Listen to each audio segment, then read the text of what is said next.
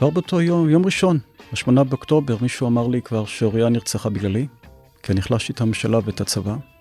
הוא לא הבין שהבן אדם הזה העביר את אש הגיהנום, זה זעם האלים. ואני הבנתי אז, יש לי שתי בנות, צריך לעשות הכל שאני יכול, שיהיו להם חיים טובים כאן.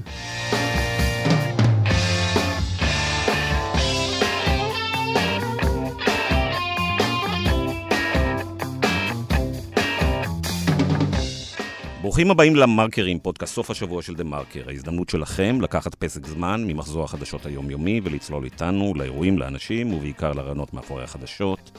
כאן באולפן איתכם כבדי שבוע, ענת ג'ורג'י וגיא רולניק. שמענו בפתיח את ערן ליטמן, שבתו נרצחה ליד קיבוץ מפלסים בעת uh, מנוסתה ממסיבת נובה. שלום ענת. שלום גיא. אתה יודע, נזכרתי השבוע בסיכום שנה שעשינו, בתחילת אוקטובר. אצלך בבית. תשאל אותי למה נזכרתי. נזכרת בערגה בימים שלפני 7 באוקטובר, לפני שכל העולם שלנו התהפך. לא, קיבלתי דוח מהירות. הבנתי, בגללי. בגללך, תמיד זה בגללך. בגלל שלא רצית לאחר. בגלל זה, אני חושבת שזה היה בחזור. אה, בחזרה, אז כבר אי אפשר להפיל את זה עליי. אני, במהירות של 100 קמ"ש בכביש חוצה ישראל כשהוא פנוי, קיבלתי דוח על מהירות. אבל חשבתי על זה שהוא היה אה, סיכום שנה מאוד אופטימי. למרות השנה הקשה עם ההפיכה המשטרית, הסתכלנו קדימה וחשבנו שיהיה יותר טוב. ושלושה ימים אחרי זה, או ארבעה ימים אחרי זה, הגיע ה-7 באוקטובר, והכול השתנה. כן, איבדנו חלק מהאופטימיות שלנו, חלק גדול ממנה. נכון, וכשחשבנו השבוע שאולי נעשה סיכום שנה עם איזושהי הסתכלות קדימה, חשבתי שקשה לעשות את זה כשיש עדיין חטופים בעזה וכשחיילים נהרגים כל יום אה, במלחמה בעזה וגם בצפון. ואם בכל זאת אפשר לנסות אה, להרים את המבט אולי מעבר לגלים העכורים, אז הייתי רוצה דווקא למקד אה, את הרבע סיכום הזה אה, בדור הצעיר, בבני הנוער, שעוברים כבר שנים ממשבר למשבר עד הטראומה הזאת. ושגדלים לתוך אה, מציאות משוסעת ומפולגת. ואתה יודע, ילדים בגיל של הבן שלי מכירים רק ראש ממשלה אחד, בנימין נתניהו שמו, על כל המורשת שהוא אה, מביא איתו. ואני חושבת שאם אנחנו לא נשקיע בדור הזה, אז העתיד שלנו יהיה הרבה יותר גרוע. כן, אה, הייתה שנה גרועה מאוד. מה שקרה ב-7 באוקטובר היה גרוע מכל כמובן. אבל מה שקרה אחרי 7 באוקטובר הוא לא פחות אה, גרוע. אה, וזה בעצם מה שהכי מטריד אותי אה, אה, היום. התהליכים שקורים בציבור הישראלי מאז 7 באוקטובר, ואנחנו לא מדברים עליהם הרבה, כי כולם עסוקים רק בלהגיד כמה שאנחנו ממוטטים את החמאס, וכמה שאנחנו מאוחדים. של מין אה, אווירה כזאת של אה, כאילו אה, פטריוטיות. אה, זה כמובן, אין לזה ממש אחיזה במציאות. תראה, יש לזה במידה מסוימת. יש פה, הייתה פה סולידריות, ויש פה גילויים של פטריוטיות. אה, אז אני חושב שלא, אני מסתכל, אה, מחר בטור שלי, אני מפרסם נתונים של חוקרים, סוקרים, שבודקים את הכיתוב בקרב הקבוצות השונות באוכלוסייה הישראלית ואת העמדות הפוליטיות. של האוכלוסייה הישראלית, והכותרת היא מאוד פשוטה. אנחנו יותר מקוטבים בעקבות 7 באוקטובר, וזה בא לידי ביטוי הפעם בדברים אה, מפחידים ממש. והם שבמחנה, ששואלים את אה, מחנה נתניהו, את מחנה אנטי נתניהו, חלק עצום משני המחנות האלה, מספרים מבהילים, מייחסים את אירועי 7 באוקטובר למחנה השני. נכון. וזה רק החמיר. כלומר, השנאה היוקדת שהייתה כאן בין המחנות לאורך כל uh, הימים של uh, ניסיון ההפיכה המשטרית, בעצם עלתה מדרגה, ועכשיו היא הפכה להרבה יותר אלימה. ומה, זה קורה מעצמו, או שיש יד מכוונת לדבר הזה? יש יד מכוונת ויש כלים מדויקים. היד המכוונת היא היד של uh, נתניהו, שזו הדרך שלו לשרוד עוד יום ועוד יום. אה, בשלטון. אה, קראתי לטור הזה שלי השבוע, לקום אתמול אה, בבוקר, על שמו הסרט הזה שמלפני 20 ומשהו שנה, Groundhog Day עם ביל מרי, שהוא כל בוקר קם כן, לאותו יום. כן. אז כולם שאלו עכשיו מה יהיה ביום שאחרי, ואני מנסה לטעון שביבי בעצם ממוקד רק בדבר אחד, שלא יהיה יום שאחרי. שאנחנו נמשיך לחיות את הסיוט הזה עוד ועוד כדי שהוא יוכל להישאר בשלטון. עכשיו תראי, הכיתוב הזה הוא לא משהו אה, עכשיו רק אה, מופשט. הוא בא לידי ביטוי גם בעמדות גם יותר אלימות, שאנחנו רואים, יותר אנשים מדברים על, ה, על הצדקה להשתמש באלימות. עם השילוב של הנשק שחילקו פה בהיקפים עצומים. עכשיו אתה, במחלקים, עכשיו אתה, את מסתכלת, ענת, על החברה הערבית ועל תחושת הביטחון האישי שלה, והמספרים הם מבהילים. קרוב ל-60 אחוזים מאנשי החברה הערבית מדברים על זה שהם חוששים לביטחון האישי שלהם ולחייהם, אוקיי? וכמובן ששואלים אותם על חלוקת הנשקים, את יכולה לתאר לעצמך העמדה שלהם. הם פשוט מפחדים שהנשקים האלה שבן גביר אה, יחלק, אה, יום אחד אה, ישתמשו נגדם. אז אלה החדשות הרעות. אז אני רוצה, בעניין, אני רוצה בעניין הזה לחבר בין מה שאתה אמרת למה שאני פתחתי. ולצטט מכתבה שמפרסמת היום, מפרסמת ביום חמישי, אנחנו מקליטים ביום רביעי, אבל עולים להעביר ביום חמישי, אה, נדינה אבו לבן, כתבת שלנו, והיא ראיינה את אה, הנדי בסל, מנהלת המרכז הקהילתי הערבי-יהודי בשיקגו, וכך היא אומרת על האלימות בחברה הערבית. כשהתחילה המלחמה, האזרחים הערבים החלו לפחד מכל החזיתות.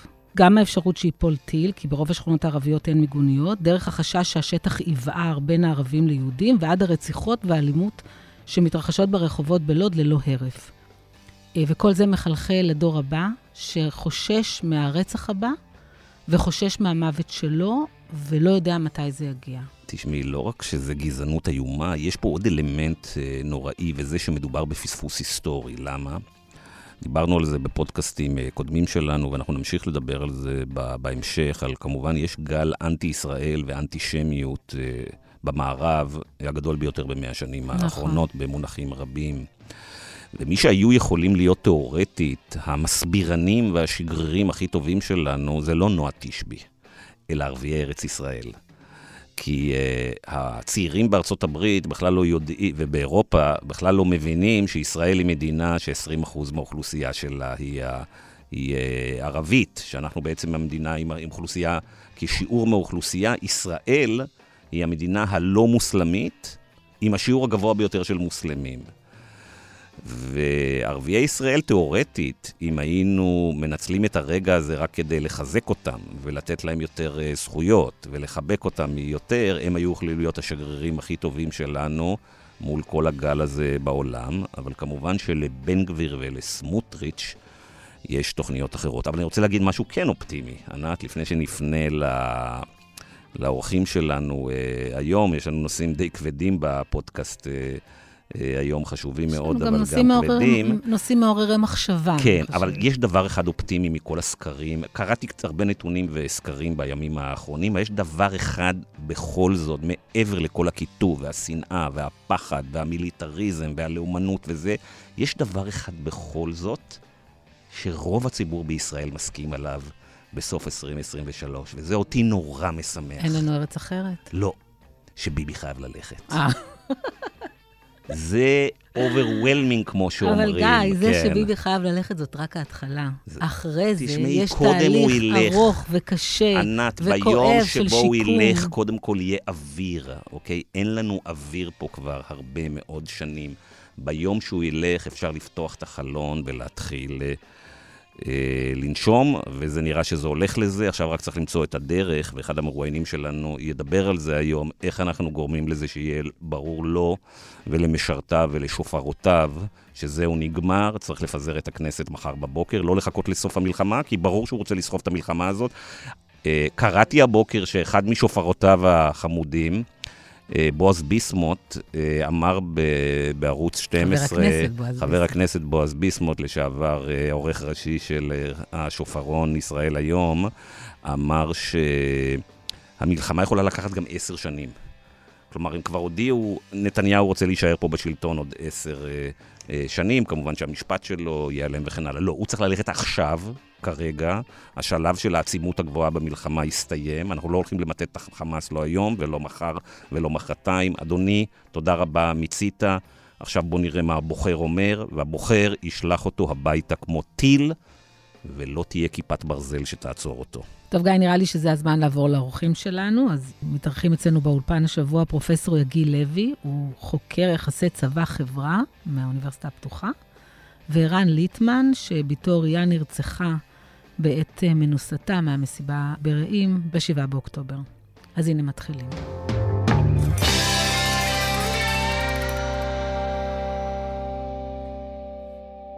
שלום ערן ושלום יגיל.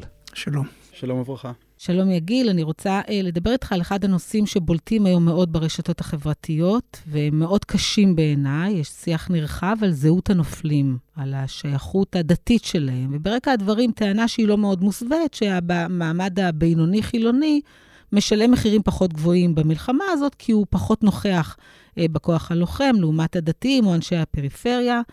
אתה חוקר שנים את uh, המרקם החברתי בצבא, ובין היתר גם מפית החללים.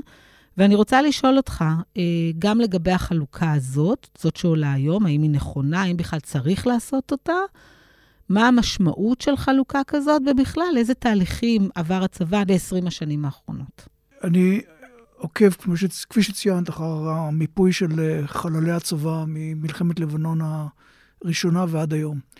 והמיפוי שלי העלה תמונה מאוד uh, ברורה של ירידה משמעותית, כפי שאת ציינת, בנוכחות של המעמד הבינוני החילוני, uh, שהוא לא רק אשכנזי, הוא גם uh, מזרחים שהגיעו למעמד הביניים ומעלה. ירידה בנוכחות שלהם במפת השכול, כלומר, מפה של השכול של הדרג הלוחם, ממלחמת לבנון הראשונה, אה, כאשר אנחנו משווים אותה למלחמות שנות האלפיים, ומדובר בירידה מאוד, מאוד משמעותית. זאת אומרת, במספרים כלליים, הנוכחות של הקבוצה הזאת בשבוע הראשון והמשמעותי של מלחמת לבנון הראשונה היה סדר גודל של כ-70% ממפת הנופלים, הוא ירד אל כ-45% במלחמות שנות האלפיים, וכאשר אנחנו מדברים על הבט"ש בלבד בשנים שלאחר ההינתקות, אנחנו רואים ירידה עוד הרבה יותר גדולה לסדר גודל של כרבע, כ-25%.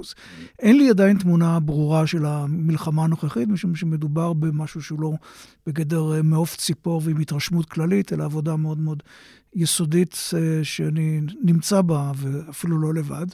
אבל אני לא רואה כרגע אה, שינוי דרמטי במפה הזאת כפי שהצטיירה בעבר. אה, יש, אה, כפי שאת אולי רומזת, הרבה מאוד מניפולציות. הנושא הזה עולה לסדר היום הציבורי על ידי קבוצות שונות שיש להם עניין להנכיח את מפת הנופלים שלהם, בראש ובראשונה הקבוצות הדתיות, לאומיות, אה, חרדיות. כחלק משיח זהויות שאנחנו נמצאים בו כבר תקופה מאוד ארוכה, עד כדי כך שאפילו במה שנחשב בעבר טאבו, כלומר מאיפה באים הנופלים, הטאבו הזה הוא טאבו שאיננו עומד יותר על רגליו. לשינוי הזה בהרכב יש השפעה על הערכים של הצבא? בוודאי, יש לו השפעה על הערכים בהרבה מאוד מובנים. קודם כל, אה, הקבוצה הדתית-לאומית אה, מתגייסת לצבא כקבוצה מאורגנת. כמחציתה מתגייסת באמצעות אה, מוסד, רשת מוסדית של ישיבות גבוהות, ישיבות הסדר, מכינות קדם צבאיות, וראשי המוסדות האלה מנהלים בצורות כאלה או אחרות משא ומתן עם הצבא. על הרחב. למשל, בכל מה שקשור לשירות נשים. אה, למשל, הפעלת לחצים כאלו או אחרים שקשורים להוראות פתיחה באש. למשל, המגבלות שחלות על הצבא בגדה המערבית אה, לפגוע במתנחלים. יכול להיות למשל ההחלטה עד כמה להעמיק את הלחימה בעזה, או באיזה מחיר? בעקיפין, כן. קודם כל, אי אפשר לנתק את זה כמובן מהשינוי הפוליטי הכללי שמתרחש של מחוץ לצבא. הרי הצבא איננו פועל בחלל ריק. אבל uh, צריך להבין שהלחץ uh, ללחימה הוא לחץ גם שבא מתוך הגייסות עצמם. Uh, אחת התופעות החריגות שאנחנו מגלים במלחמה הזאת, זה שבחסות הרשתות החברתיות, חיילים uh, מופיעים uh, בפני מצלמות ומזהירים את הדרג הפוליטי מפני עשיית uh, ויתורים כאלו או אחרים. התופעה, אני חושב, המתוקשרת ביותר, שפחות או יותר נחשפה ביתר שאת לאחרונה, הייתה של מפקד אוגדת, תת-אלוף ברק חירם, מתקוע. והדבר המדאיג בהתנהלות שלו זה לא רק סיפור אה, נוהל אה, חניבל שהוא הפעיל בקיבוץ בארי, אלא ההתייצבות הגלויה שלו אל מול המצלמות בערוץ 2, אצל אילנה דיין, ואמירה ברורה שהוא מקווה שהפעם הדרג המדיני לא ייגרר למשאים ומתנים כפי שהיה בעבר. כלומר, איש צבא בעצם מזהיר הוא מנסה להנחות את הדרג המדיני כיצד עליו להתנהל, כאשר ברור לחלוטין שתפקידו של הדרג המדיני הוא בדיוק לנהל משא ומתן, כדי בסופו של דבר להגיע לתוצאה הטובה ביותר. אז זה שיח שבו כשהצבא, או חלקים בתוך הצבא, רוקעים ברגליהם מלמטה למעלה, והרקיעות האלה נשמעות היטב גם בצמרת הצבא, יש לזה השפעה. יש לזה השפעה על ההתנהלות גם כאשר הגייסות עצמם חדורים ביתר שאת בהלך רוח של נקמה. אה, והלך הרוח הזה בצורות שונות משפיע על ההתנהגות של הגייסות. אה, בין אם זה התרגום בשטח של הוראות פתיחה באש, ובין אם זה מעשים שנעשים ביזמות אה, מאוד עצמאית. יגיל, אתה תסלח שאני מפריע לך, אתה מדבר פה שצבא הגנה לישראל קצת מתחיל להזכיר בחלקים מסוימים, הוא נראה כמו מיליציה. מיליציה של המתנחלים, של המשיחיים ושל הדתיים. קודם כל, הצבא אימץ דפוסים מיליציוניים אה, מאוד ברורים בכל מה שקשור להתנהלות שלו בגדה המערבית. אני לא מרמז, אני אומר את זה בצורה לחלוטין ברורה. את זה הכרנו, אבל אתה עכשיו אומר כן, שגם... כן, אבל זה, זה הכרנו וזה החמיר. אבל בעזה זה כבר משחק אחר, לא הכרנו כזה דבר. נכון, ובעזה זה כבר משחק אחר, והמשחק שאנחנו רואים כאן בעזה, הוא שאנחנו שומעים קולות שלא שמענו בעבר, ואנחנו רואים התנהלות שלא שמענו בעבר. אני אתן רק דוגמה אחת שעיתון הארץ עצמו חשף אותה, מוסרל, כאשר חיילים של גדוד 13 כובשים את uh, בניין הפרלמנט העזתי, מניפים בו את דגל ישראל וגם את דגל גולני. אבל ביוזמה עצמאית שלא קיבלה את אישור הרמטכ"ל, מחליטים לפוצץ את הבניין הזה. כסוג של תמונת ניצחון, שאני יכול להבין לחלוטין את ההלך רוח שהביא אותה, זה גדוד שחטף קשות בימים, ב, ביום הראשון. אבל זה מעשה שיש לו גם השלכות מדיניות, והוא נעשה אה, ביוזמה לגמרי עצמאית, ויש עוד יוזמות כאלה, עם קולות שהם קולות שלא שמענו אותם בעבר. עם נזקים, אגב, שאין עליהם כמעט דיון בישראל, כי אנחנו עסוקים רק בתוך עצמנו, עם נזקים לגבי תדמיתה ומעמדה של ישראל בעולם עצומים. ואם תרשה לי גם נזקים ל... דמותה המוסרית של ישראל. ברור, זה חלק מהעניין, דמותה המוסרית. ב- בזה נגרם בוודאי, נזק. כן. ולא, ולא רק הנזק הבינלאומי, ולא רק, ולא רק העובדה שזה רק מאיץ את uh, השעון המתקתק כדי לסיים את המלחמה הזאת, ו, ולא מדבר כמובן על ההשלכות ארוכות הטווח שיש לכך על היכולת לבנות סדר חדש בעזה, וסדר כזה קשה מאוד לבנות כאשר חלקה הגדול של עזה הרוס, ובהיקפי הרג שגופים אובייקטיביים בעולם אומרים שהוא חסר תקדים ביחס שאנחנו מכירים במלחמות הנוכחיות בעולם. אז אני רוצה רגע לעצור, קצת לדבר עליך, וגם לציין בהערת ביניים, שכמובן אתה חוקר את הנושא הזה הרבה מאוד שנים. צה"ל לא אוהב ואם נאמר אה, בעדינות את המחקרים, על חלקם הוא גם אה, חולק. אה, ואתה בכלל שירת בשריון, ועשית קורס קצינים, והגעת לדרגת סגן אלוף, היית ראש לשכתו של אלוף אורי שגיא וראש ענף בחטיבת המבצעים במטכ"ל. אז איך זה, כל זה מתיישב עם הביקורת ש, שיש לך על הצבא? אתה הכרת את זה מבפנים, מכיר את הנתונים מבפנים, או ש...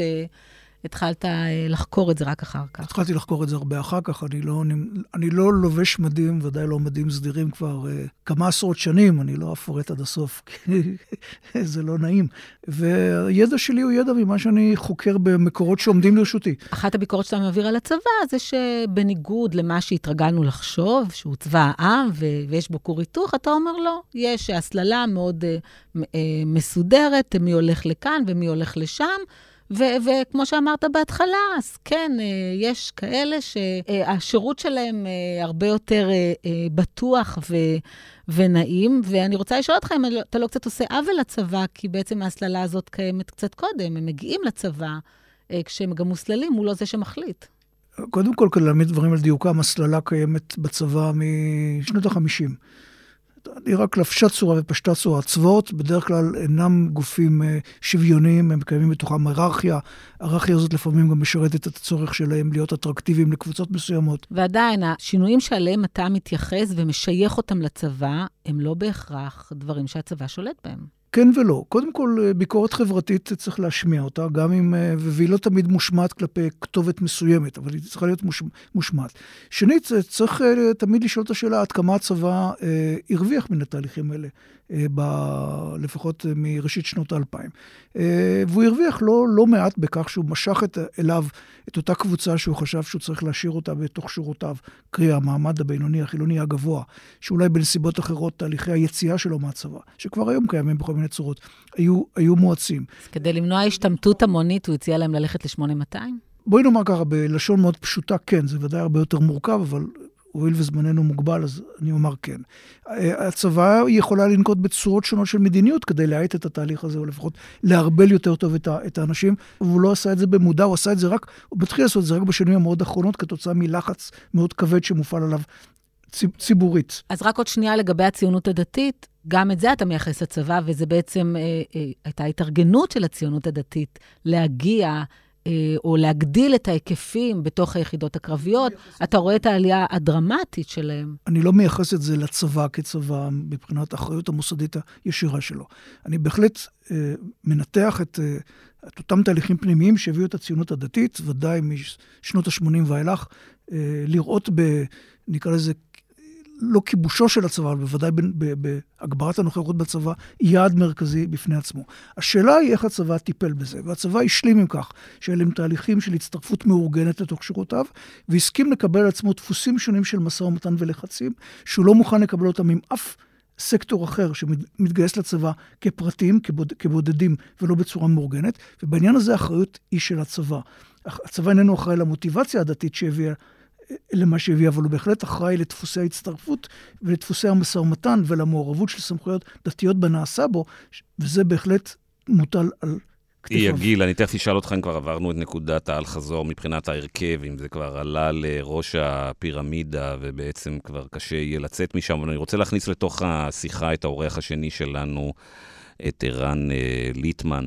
אז אה, שמענו שיש אה, ויכוח גדול, ענת דיברה בחברה הישראלית, הוא על מספר הקורבנות מכל הקבוצות בציבור. לצערנו ולזוועתנו, הקורבנות במסיבת הנובה, יש הסכמה שהיו מכל שדרות הציבור הישראלי. אז בוא תספר לנו קודם כל על השתלשלות האירועים מבחינתך.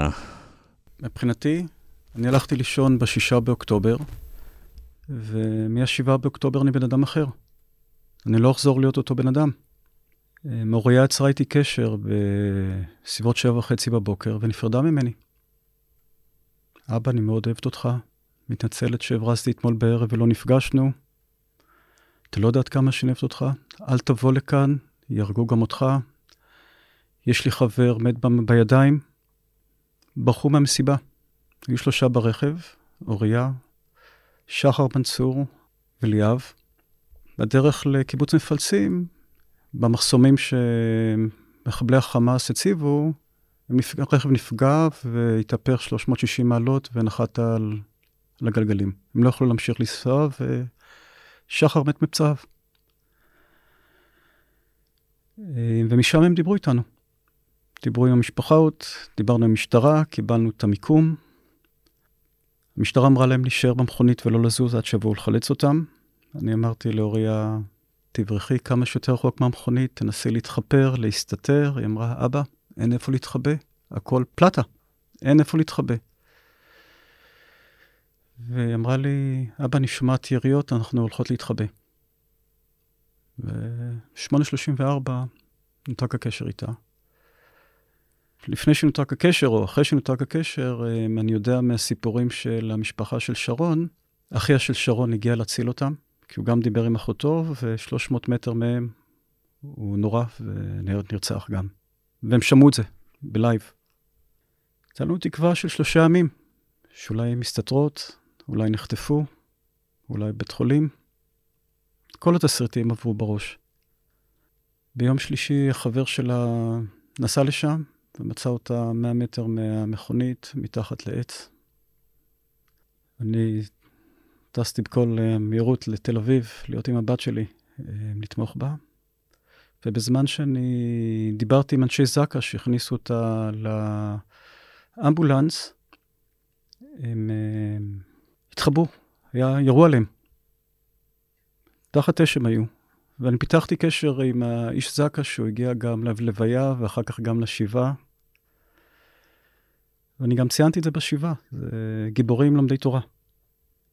הוא סיפר לי שהיא נורתה בבטן, היא נמצאה עם בגדי עליה, והיא מתה מעיבוד דם, בפצעיה. היא לא מתה מיד, כנראה היה שעות או דקות, לעולם לא נדע. אל תנסו להיכנס לראש. זה רכבת הרים של רגשות נוראית. אני קלטתי בעצם, בהתחלה הייתי מאוד חזק, וקלטתי רק כשפיניתי את הדירה של אוריה, ונכנסתי לדירה שלה, וראיתי את כל הדברים האינטימיים שלה, את כל החלומות שלה, ופירקתי את החיים שלה, ומסרתי את הדברים למפונים מקיבוץ זיקים, ואת הטלוויזיות גם, ופירה את הדברים האלה, ואספתי, לי אספתי, שמרתי מזוודה קטנה של, אה, של אי זיכרון של הדברים. ואני בוחר לא ללכת לעולם, ללכת איתה לקבר, לנסות לחיות, אבל זה קשה מאוד. ו... בשבועיים האחרונים אני מצליח להיות זקוף. מרגיש שאני זקוף. כל יום שאני הולך לעבודה אני בוכה בדרך. כי אז מחשבות עולות. שלשום עשיתי טיול אופניים עם אחת מהבנות שלי בעמק פארק המעיינות. מאוד נהנינו. ומאז אני לא מפסיק לבכות. כי זו הפעם הראשונה שטיילנו בלעדיה.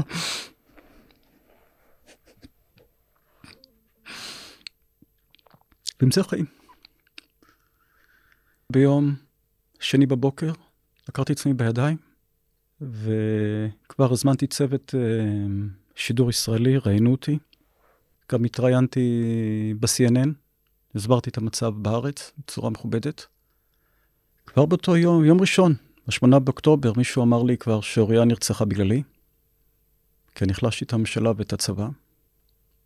הוא לא הבין שהבן אדם הזה העביר את אש הגיהנום, זה זעם האלים. ואני הבנתי אז, יש לי שתי בנות, צריך לעשות הכל שאני יכול, שיהיו להם חיים טובים כאן.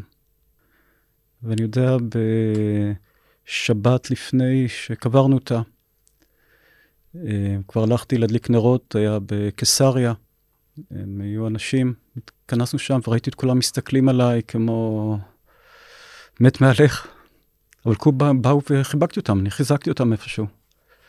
אני עזרתי לנשים לנתק את הסנטר מעצם החזה, להרים את הראש, זה נתן להם כוח.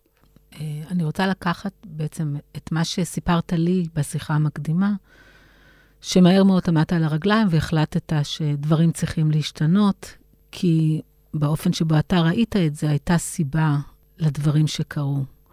והיא קשורה בבינוניות ובמשטר שהיה פה, ובחוסר היכולת להביע ביקורת ולאתגר את הממשלה ולאתגר את הצבא. זה לא סוד שאני לא הייתי חסיד של הממשלה הזאת.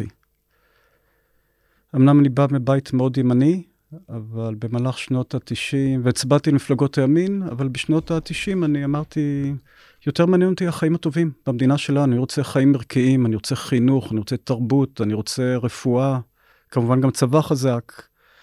וזה הרבה יותר חשוב לי מיהודה ושומרון, יחסי חוץ ופוליטיקה. זה הרבה יותר חשוב לנו. וישר באמת, אה, איך שקמתי מהשבעה, אני נכנסתי לוואקום של אוזלת היד של הממשלה הזאת.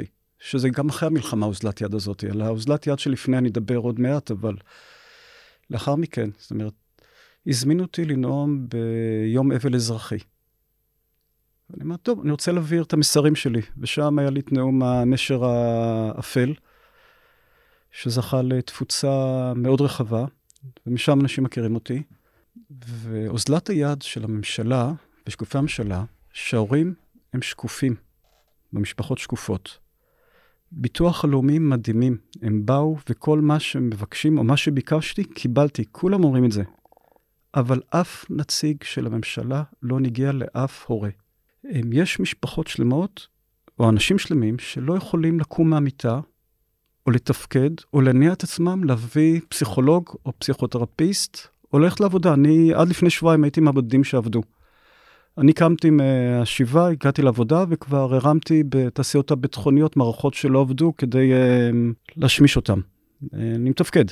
ואם לא יטפל, יטפלו באנשים האלה, ויש כבר, עם חללי הצבא, לדעתי 1,500-1,600 אה, הרוגים, שזה מעגל קרוב, אולי כבר 10,000 אנשים, שאם לא יטפלו באנשים האלה, ואני לא מדבר כלכלית וכספית, להנגיש להם את הטיפולים, את התמיכה, יהיה לנו כאן דור שלם שלא מתפקד. ורק אחרי שעשינו מסיבת עיתונאים וכדומה, הזמינו אותנו למפגש עם סמנכ"לית ראש הממשלה, והם פשוט לא הבינו, לא ידעו כלום. עכשיו הם יודעים שהם צריכים להתארגן.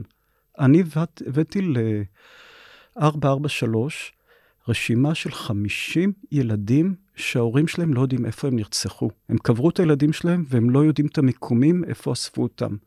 חוסר תפקוד משווע. אנחנו גם דאגנו לעמותת אלה שתתמוך בנו. יש טיפולים פרטניים, טיפולים קבוצתיים, ואזרחים עושים את זה. גם ביום השני שאני, אוריה הייתה נהדרת, אחים לנשק שלחו לי מטפל. אתה אומר, במקום להיות עסוק באבל שלי, אה, אנחנו צריכים בעצם ללמד את הממשלה איך לעבוד. אני רוצה לקחת משפט אחד שאתה אמרת ולחזור לשנייה ליגיל.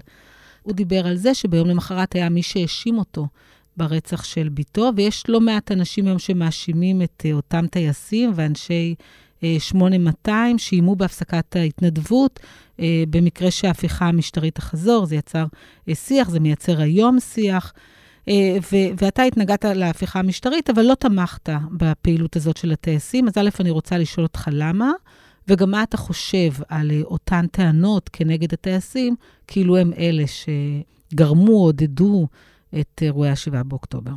אינני חושב שיש קשר. בסופו של דבר יש אחריות של הממשלה להבטיח שמדיניות הגיוס תהיה לגיטימית. ומדיניות הגיוס הפכה להיות ל... לא לגיטימית ברגע שבו אה, החל להתהוות שינוי משטרי. ודמותו של המשטר היא חלק מהלגיטימציה של מודל הגיוס. ולכן האחריות נופלת באופן מלא על ההנהגה הפוליטית שכרסמה בלגיטימציה של מודל הגיוס, הרבה יותר מכפי שהיה קודם לכן, וגרמה לפגיעה קשה ב... נאמר רק שזה לא פעם ראשונה שיש איום בסרבנות, היה דווקא מהצד השני במלחמת לבנון השנייה. נכון, אבל אנחנו מדברים על, על שיעורים הרבה יותר גדולים ובמקומות הרבה יותר קריטיים. עמדתי העקרונית, גם כאשר מדובר בימין או כאשר מדובר בשמאל, היא שמהלכים פוליטיים אינם צריכים להיות מוכרעים על ידי לחצים שבאים מתוך קבוצות מסוימות בצבא, שמנצלות את כוחן כדי ליצור איזשהו כושר מיקוח שלא אמור להיות במשטר דמוקרטי. זו עמדתי מאז ומתמיד לגבי סרבנות מימין, אבל גם עמד, עמדתי לגבי סרבנות, אני לא יודע אם סרבנות משמאל, אבל סרבנות מה, מהמרכז בוודאי. אבל גם אם המהלך הזה ננקט, הוא איננו משחרר את הדרג הפוליטי מאחריותו לכרסום בלגיטימיות של מודל הגיוס שהביא לדבר הזה. ולכן מי שהאשים במחדל של 7 באוקטובר, א', לפי דעתי אין לזה שום בסיס, כי הצבא לא, לא נפגע באופן שלא יכול היה לתפקד ב-7 באוקטובר כתוצאה מן המחאה נגד ההפיכה המשטרית. אבל גם אם זה היה נכון בעיני מישהו, האחריות היא בראש ובשלום נופלת על הממשלה. יגיל, אה, רן, אני רוצה להסתכל קדימה. אוקיי, אה, ערן, יש לך עכשיו תוכנית, אתה יוצא עכשיו למאבק, בוא תספר לנו עליו. טוב, המאבק שלי הוא להחלפת הממשלה הזאת. זאת אומרת, ברור לי שיש הרבה אשמים, שזה השב"כ, זה המוסד, זה אמ"ן, זה הצבא, זה הממשלה ועומד בראשה, יושב ראש ועדת חוץ וביטחון שנרדם בשמירה עוד פעם, ואני לא מופתע מכל הדברים האלה. כי אם אנחנו יודעים שהחינוך היה במצב מדורדר, לא מדבר על יחסי חוץ, הסברה, תורים נוראים בבתי החולים, רווחה שפשטה את הרגל. למה שהצבא יהיה יותר טוב? החיילים, מפקדי הצבא, לא יותר טובים מהרופאים, לא יותר טובים מהעובדים הסוציאליים ולא יותר טובים מהמורים. אתה בעצם מדבר על התפוררות של השירות הציבורי. בדיוק, פוררו, פוררו את זה. אנשים, ואומר, יש אנשים מעולים בשירות הציבורי, ואני מתנצל בשמם אם אני מכליל, כי יש באמת אנשים טובים, אבל מלמעלה האווירה מאוד לא טובה, והייתה כאן זחיחות. הכל בסדר, לא לדאוג, אנחנו הכי טובים בעולם. Start-Up Nation, Cyber Nation. ותשמע, אני הייתי בשוודיה, גם בגטנבורג וגם בסטוקהולם, וראיתי תעשיות מתקדמות. הם מקדימים אותנו בשנות אור. אז אנחנו לא הכי טובים בעולם, הצבא שלנו לא הכי טוב בעולם, בשום דבר אנחנו לא הכי טובים. אנחנו יכולים להתגאות בהרבה מאוד הישגים. אנחנו לא הכי טובים בעולם בכלום, ואנחנו לא יותר חכמים מאחרים, אנחנו רגילים. אנחנו אנשים נורמטיביים, יותר טובים, פחות טובים. והמדינה הזו, אנשים במדינה הזאת צריכים להבין את זה שמכרו לנו אשליות. ואני עכשיו עובד קשה, אני נפגש עם אנשים, אני נואם, אני מוחה, אני מארגן דברים, ואני גם משמש דוגמה. אנחנו התכנסנו הרבה הורים שקולים שאיבדו את היקר מכל. הם הלכו אחריי, כי אני אולי הייתי הראשון. לא רוצה להגיד שהייתי הראשון, אבל אני מהראשונים, זה בטוח שמשכתי אותם אחריי. ואני גם מקווה שאנשים הם רגילים מהשורה, שלא חוו באופן אישי את האובדן הגדול מכל, שיהיו אקטיביים. זאת אומרת, אם הם מפחדים להיות בחזית, אז שיעמדו מאחוריי. יש לי גב, כתפיים מספיק רחבות, הם יכולים להיות מאחוריי. ויש עוד הרבה אחרים שאנחנו נלך מקדימה. והייתה לי שיחה עם חברה ותיקה שהיא עורכת דין מהמגזר החרדי, שהיא אמרה, אין להם למי להצביע. היא אומרת, הם איבדו את הערכים. ואני אומר, גם המגזר שתומך בנתניהו ובממשלה הזאת, צריכים לפתוח את העיניים ולראות מה זה להיות ערכיים. זה לא לזלזל באנשים מהצד השני שמאבדים עין ואומרים שזה רק שריטה בעין. זה גם היום, במקום להזרים את הכסף לאנשים שמפונים, אה, אנשים צריכים אה, במלון, במלונות כסף אין להם. אנשים מארחים מפונים בבתים שלהם, אה, מספקים בגדים. אם הממשלה לא יכולה לעשות את זה, תגידו, אנחנו לא יכולים לעשות את זה. אין לנו את המשאבים, אנחנו מבקשים מהאזרחים להירתם, אבל הממשלה לא אומרת את זה. הכל מושלם, הכל טוב. ולכן אני אומר, אנשים, כל רחבי המדינה, ימנים, שמאלנים, דתיים, חילונים, ליברלים, שמרנים, לממשלה הזאת אין את היכולת והלגיטימציה המוסרית להצליח במלחמה, להחזיר את החטופים הביתה, לשקם ולהבריא את המדינה הזאת. למה אתה חושב שתצליח? מה התוכנית פעולה שלך? איפה אתה חושב צריך להכות? מה צריך לעשות? אמ, א', צריכים להעלות את התודעה, וכמובן לא בכוח. אני לא מאמין שבכוח אפשר להשיג דברים. הרבה הסברה, לשכנע ולש... ולהוות דוגמה. פשוט לשמש דוגמה לאחרים אה, וללחוץ. זאת אומרת, אה, בשלב מסוים, אם אה, הממשלה תאחז בכיסאות ויסרבו לפנות, כנראה שנצטרך לעלות עד מדרגות הכנסת. אני אמנע מאנשים לעבור את המדרגות, אבל אני לא רוצה שיהיה כאן מה שקרה בוושינגטון, בבית הלבן. אבל uh, הממשלה הזאת, היא מעבירה את הכספים למקומות הלא נכונים. היא עושה הכל כדי להישרד, ואני לא יודע אם ימשכו את המלחמה הזאת עוד חצי שנה, ואז יתחילו מלחמה של עוד חצי שנה בלבנון. אני באמת לא יודע, אני, אין לי את המידע, אני מתרכז בשלי. לא יודע מה קורה בפוליטיקה. אבל אסור להם להמשיך למען ההבראה של המדינה הזאת. יגיל, מה קורה לנו בימים אלה כחברה? אה, אני פוגש יותר ויותר אנשים, לא ברשתות, כי אנחנו יודעים מה הרשתות uh, מציפות, אבל באמת uh, אנשים uh, שטופי שנאה ו, ונקמה. חבר מאוד טוב שלי, שאני מאוד מעריך אותו, אמר לי שבוע שעבר שאין לו אמפתיה לאזרחים בעזה. ואני נדהמתי, אני מכיר אותו 30 שנה. משהו, אני מרגיש שמשהו נורא קורה פה לחברה הישראלית. לחלוטין צודק. 7 באוקטובר יצר פה שינוי מאוד עמוק, שבו גם חלקים נרחבים במרכז-שמאל הישראלי, אה, לא רק שאיבדו כל תקווה להסדר מדיני שיהיה כאן אי פעם, אלא כפי שאתה מציין נכונה, הם שטופי שנאה כלפי האוכלוסייה העזתית, נוטים לראות באוכלוסייה שלמה של שני, מעל שני מיליון איש כנושאים באחריות למעשים שעשו כמה אלפי אנשים. יש התעלמות לחלוטין מכך שעזה ערב השביעי באוקטובר היה בה רוב מוצק, כפי שעלה ממחקרים שנעשו בה, אה, לפתרון מדיני עם ישראל. היה בה רוב מוצק להנהגה שאיננה הנהגה חמאסית. וגם מי שעשה את הסקרים האלה העריך, אחרי השביעי באוקטובר, שהתקפה נמרצת של ישראל על עזה תביא להיפוך, כלומר לחיזוק התמיכה של העזתים בחמאס ולא ההפך. אבל היעדר הסתכלות בכלל על אלטרנטיבות איננה רק נחלתם של אלה שהם שטופי שנאה ונקם, אלא גם בעצם השמאל הציוני הישראלי כמעט ואיננו עוסק היום בשאלה מה יהיה היום שאחרי. וכאשר השמאל איננו עוסק בזה, ובעצם מגדיר את זהותו פחות או יותר סביב עסקת, התמיכה בעסקת חילופי שבויים, אה, זה נותן לממשלה מרחב פעולה מאוד מאוד רחב, הרבה יותר רחב ממה שצריך להיות לה, אה, לדהור להרס והרג בעזה, מבלי לחשוב על היום שאחרי, ובעצם לכרסם ולהגביל עוד יותר את האפשרויות שיעמדו בפני ישראל ביום שאחרי. וזו בהחלט תופעה שצריכה להדאיג כל אחד ואחד מאיתנו. מה צריך לעשות ביום שאחרי? על היום שאחרי צריך היה לדבר כבר ב-7 באוקטובר. מדינה לא יוצאת למלחמה לפני שהיא מגדירה לעצמה מראש מה היעדים שהיא רוצה להשיג, ואיך היא רואה את נקודת היציאה מן המלחמה הזאת. זה כלל ברזל שלא נדרשת המצאה שלו מחדש, מחדש עכשיו. וכאשר היא לא עשתה את זה, היה, היה צריך להיות לחץ ציבורי גדול עליה לעשות את זה, ולא אה, לצעוד אחרי הדגל בצורה כמעט אה, חסרת אחריות ובעיוורון מוחלט. והיום שאחרי צריך לעסוק בשאלה מהו ההסדר המדיני שאנחנו רואים בעזה, מתוך הנחה ש... אני מניח שמה שאני אומר כרגע מפתיע לחלוטין, עזה לא הולכת להיעלם.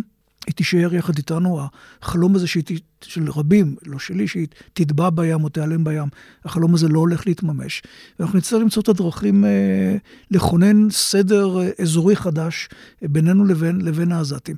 ובשאלה הזאת אנחנו לא עוסקים בכלל. וכשאנחנו לא עוסקים, הצבא נגרר למלחמה, שהיא מלחמה מדממת גם מבחינת חיילינו. משום שמוצבים פה יעדים שאינם יעדים אה, ריאליים, והיעדים האלה גורמים לקרבות ולקורבנות רבים מאוד בצד שלנו, ולקורבנות עוד יותר גדולים בצד השני. ולכן הסוגיות האלה צריכות להעסיק, וקודם כל את מי שתפקידו להציג בחברה סוג של אלטרנטיבה, שזה קהילה אקדמית או קהילה אינטלקטואלית, וחלקים אה, בתוך המחנה הפוליטי שאינם חלק מן הממשלה, ובעניין הזה בהחלט אנחנו אחוזי שיתוק, שהוא לא פחות מדאיג מאשר מה שציינתם, אחוזי, אחוזי נקם. ערן, אתה מסתובב אה, בעל כורחך, בגלל שהפכת את עצמך לאקטיביסט, הרבה בשטח ופוגש המון אנשים, וגם אנשים מכל מיני סוגים. סיפרת לנו שאתה מנסה להגיע גם לקהילות וקהלים אה, אה, חדשים. יש יכולת, אתה מרגיש, בתוך החברה הישראלית מסוימת, לדבר לא רק על החלפת השלטון, אלא...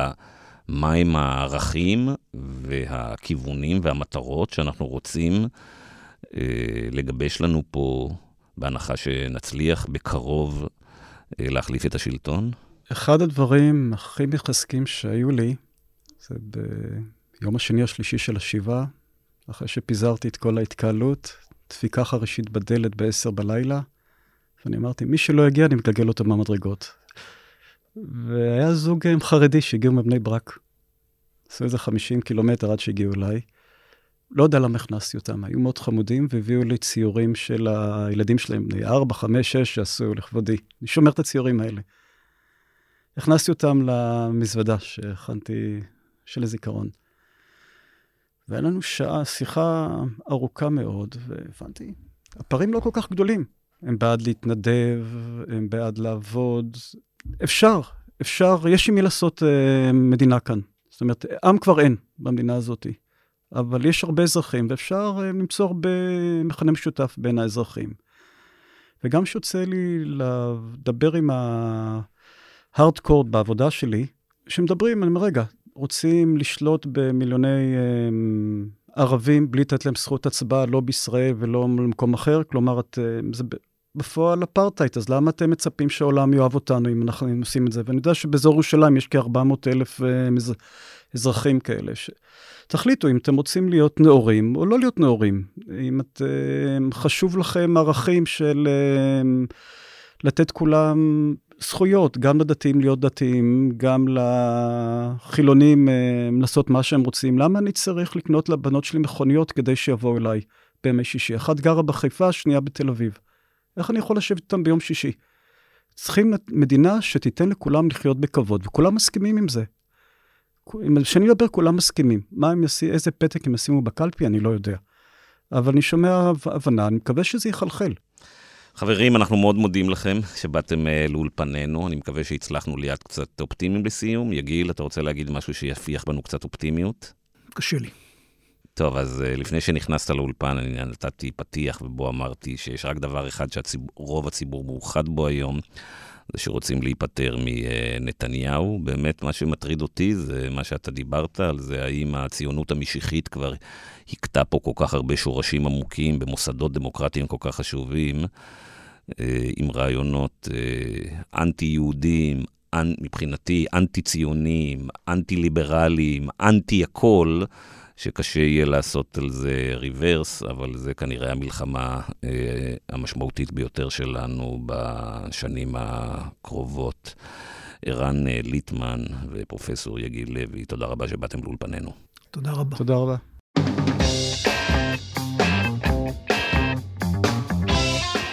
ענת, בואי תסכמי. אני לא רוצה לסכם, אני רוצה רק להישאר אה, עם ערן ליטמן, ש... קם מתוך כאב כל כך גדול והחליט שהוא רוצה לשנות. אני חושבת שהוא לא יהיה היחיד שירצה לשנות, שירצה שהקורבנות האלה לא יהיו לשווא, ואנחנו נראה עוד, אנחנו רואים כבר, גם היה פה מעוז ינון, אבל אנחנו, אני חושבת שנראה עוד הרבה הורים כאלה שיבקשו שמה שהיה לא יהיה. אנחנו חייבים לראות עוד הורים ואחים ואחיות ונכדים וסבתות וסבים וקרובי משפחה ואת ה... מכל הצער הזה אני מקווה, ענת, שתיווצר גם אה, אנרגיה מאוד משמעותית. אה, אין לנו הרבה זמן. נכון, וחייבים.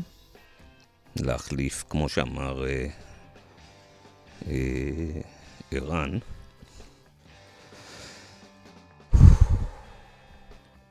אני חושבת שיש רבים מהם שיש להם את הכוח ואת היכולת ואת המוטיבציה לעשות שינוי. היה לך שבוע קשה, רק uh, נספר למאזינים שגם היית בעוטף עזה, וחווית, ולאורך כל השבוע הזה, את הצער ואת העצב, וזה נוגע בכל מקום בגוף. אכן, אכן היה שבוע, אה, שבוע מאתגר.